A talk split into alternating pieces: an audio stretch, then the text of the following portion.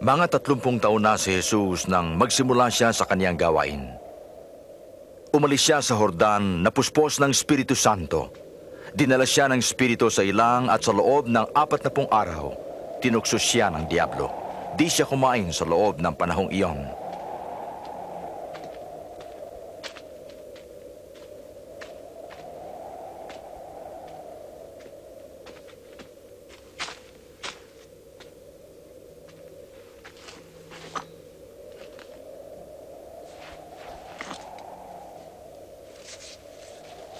At sinabi ng Diablo, Kung ikaw ang anak ng Diyos, sabihin mo sa batong ito na maging tinapay.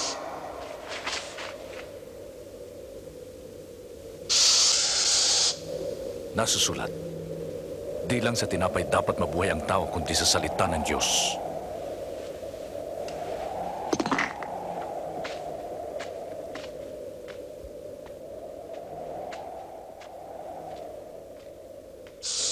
Dinala siya ng Diablo sa mataas na lugar at saglit na ipinakita ang lahat ng kaharian ng mundo. Ibibigay ko ang lahat ng kapangyarihan at mga kayamanang ito sa iyo.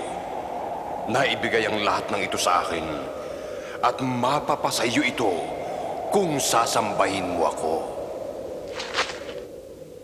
Nasusulat. Tanging Diyos ang sambahin mo. At siya lang ang iyong paglingkuran.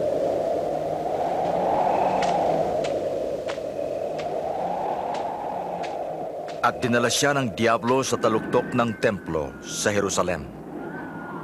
Kung ikaw ang anak ng Diyos, magpatihulog ka. Pagkat sinasabi, uutusan ng Diyos ang kanyang mga anghel na ingatan at alalayan ka nang di matisod man lang sa bato ang iyong mga paa. Nasusulat. Huwag mong subukin ang Panginoon mong Diyos.